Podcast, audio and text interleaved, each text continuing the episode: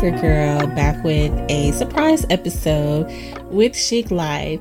Honey, it's my birthday. Hey, one time for the birthday chick. Hey, listen, shout out to all the Leos in the building. Wherever you're listening, I need you to stand up and pull out your mirror and kiss yourself because we the best, period. Okay, I need you to let all these people know that we the bosses, because the last time I checked, the lion is the king of the jungle. So shout out to all the Leos in the building, okay?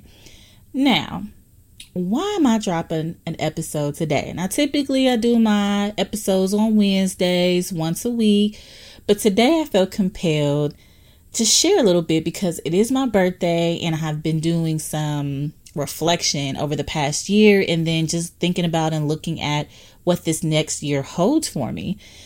So let me give y'all a little bit of insight to this reflection. So in the past year, some things have taken, you know, some different turns that I didn't expect, such as, well, I had a baby. She'll actually be a year old next month, but honey, Um, that birth was traumatic as F, okay, to say the least. Like, she came six weeks early. We were prepared, but kind of not prepared. We're down here where we live with no family here. So it was super hard with us going back and forth. My husband trying to care for me, trying to care for my oldest. Thank God she's at an age where she can, you know, pretty much care for herself. But, you know, we still have to be parents. We still have to try to keep life normal as possible, right? So that was super hard. And it's still in the middle of the pandemic. So, you know, the hospital guidelines with who can be here and who can't be, it was just all too much. And so with her birth being traumatic, It just, it took a huge toll on me. Like, they pumped me with all these medicines because um, of what happened. And it just, I don't know, the hormone surge, the medicines, it had my mind all out of whack. And so I ended up having to have a C-section, which was not planned. I was not happy about that. And I've never had any sort of surgery in my entire life. So to experience that level of pain and having to be kind of, you know, not bedridden per se, but to kind of be, you know, kind of tied down like that. Like, I'm just not used to that. And frankly, for me now, granted now, you know, my little first baby, she, you know, that was sixteen years ago, but I didn't go through none of that with her. I didn't have any complications, no issue. Now, granted, my little thirty-five-year-old body at the time was a little different, you know, you know, life changes or whatever. But I just didn't expect it to happen the way it did. And so it seemed like from there, life just started to spiral downhill. Like, I, quite it as it was kept, like, battled with postpartum depression. And that was hard. Like, I'm coming up out of it now, thank God. But man, like, the overwhelming sense of sadness. Like, I probably, since my daughter had been born up until maybe a few months ago, like, cried every other day because life was just so different. And I was still trying to understand everything that was happening around me. It's just, I couldn't, you know, find my footing. I couldn't get myself together. And so on top of all of that, my baby, since she was early, she was in the N I C U, so I should be resting, but I was going up every day to see my baby in the N I C U. So dealing with that pain from moving more than I was supposed to at the moment. And then, you know, since the beginning of the pandemic up until recently, like, my family has experienced so much loss with loved ones, and grief hit my home. And so with that, and then after I had the baby, trying to get myself together, I started to gain weight. Now, mind you, I lost weight.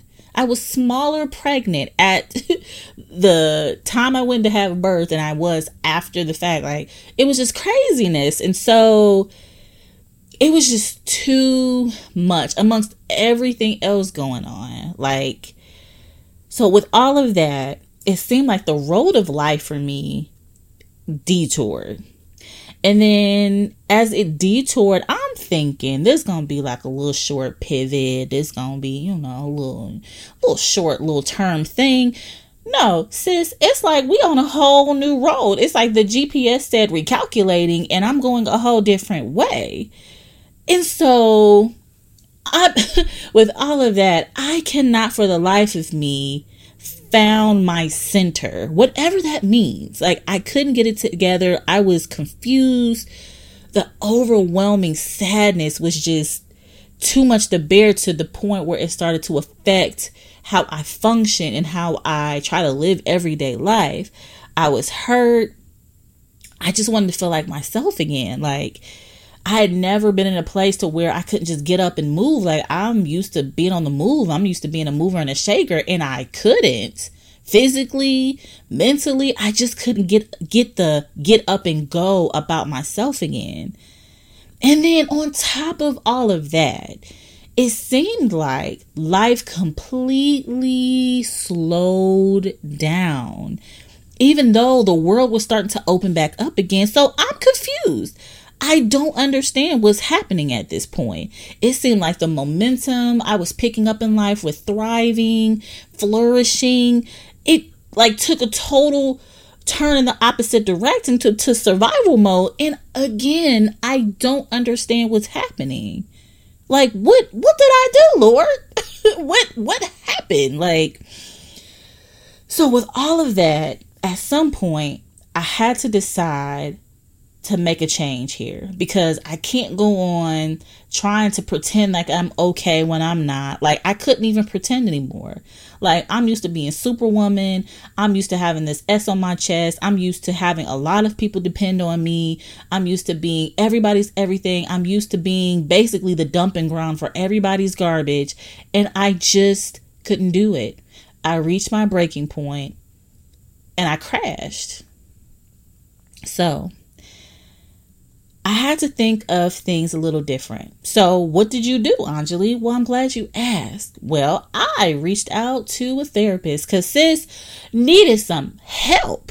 Okay, like I need somebody to listen to me. Now, mind you, you know, when I decided to kind of open up to my friends and family and stuff like that, of course, they were understanding and supportive, but you need someone that can help like undo all the tangled webs in your head in a professional manner, right? And so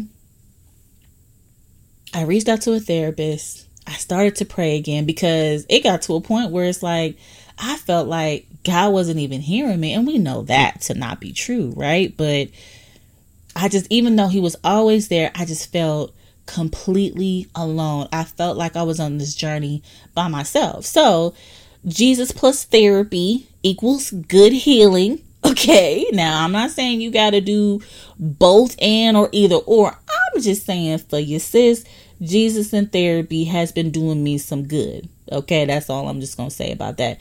Ain't nothing wrong with both and in this case. Okay, so I reached out, got some help, started praying again, and got to a point where, you know, I started talking to my friends and family a little more, kind of letting them know, like, you know what, I have not been okay. Like, I know I may have been a little distant. Here's why.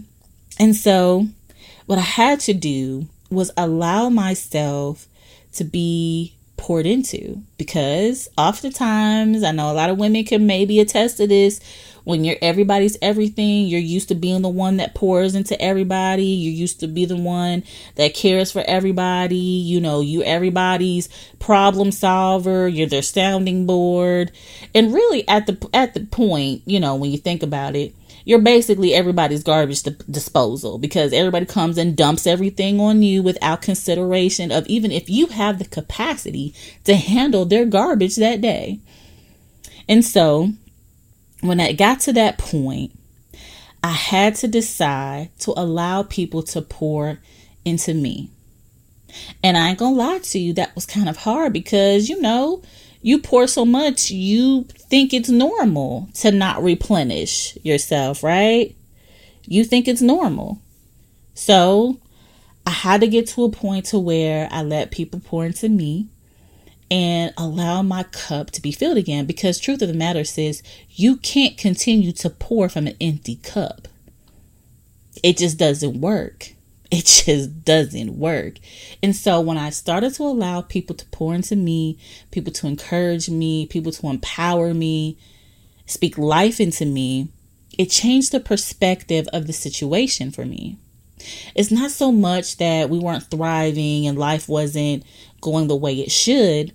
I thought of it more of a situation like bears hibernate. Now, as we know, a lot of us um, sometimes, you know, not a lot of us, but when we talk about bears and hibernation, you know, when the winter months come, they eat up all the food they could find. They go into a place of seclusion and isolation to conserve their energy because they know food is going to be scarce during those winter months, and they just rest, right? So I had to think of it as more of a hibernation period for a time to rest, because truth of the matter is, not only did I need to rest physically, but mentally, I needed my mind to just rest. Uh, I needed to prepare myself, allow myself to heal. And oftentimes, a lot of us can't heal properly because we're not mindful enough to slow down to allow ourselves the proper healing. So when I start to think of things different, then it seemed like things started to get better for me. And, you know, I'm still on this journey. So what I wanted to do is be transparent on my birthday as I reflect, because you may be at that point in your life. You may have experienced some traumatic things, or you may have never healed from the triggered uh, traumatic things that you experienced in the past, and it triggers you to this day, right? Or you may be experiencing life and it's starting to turn for you. You know, it's on a detour and it's going a different way than you thought. Or maybe you walk around with an S on your chest and you're everything to everybody, and you're starting to get tired. Your soul is tired. You're starting to get weary in your well-doing. Well, if that's you, as you know what to do, grab your pencils, pens, whatever it is, your notes app, to take down some things that I need you to do for yourself. Because like I say in a lot of the posts and on these podcasts, we're getting healed and we're going to flourish. Okay?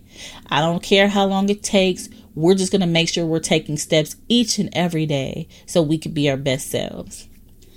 So what I want you to do for yourself, the first thing I need you to write down, is to give yourself some grace. Give yourself some graces.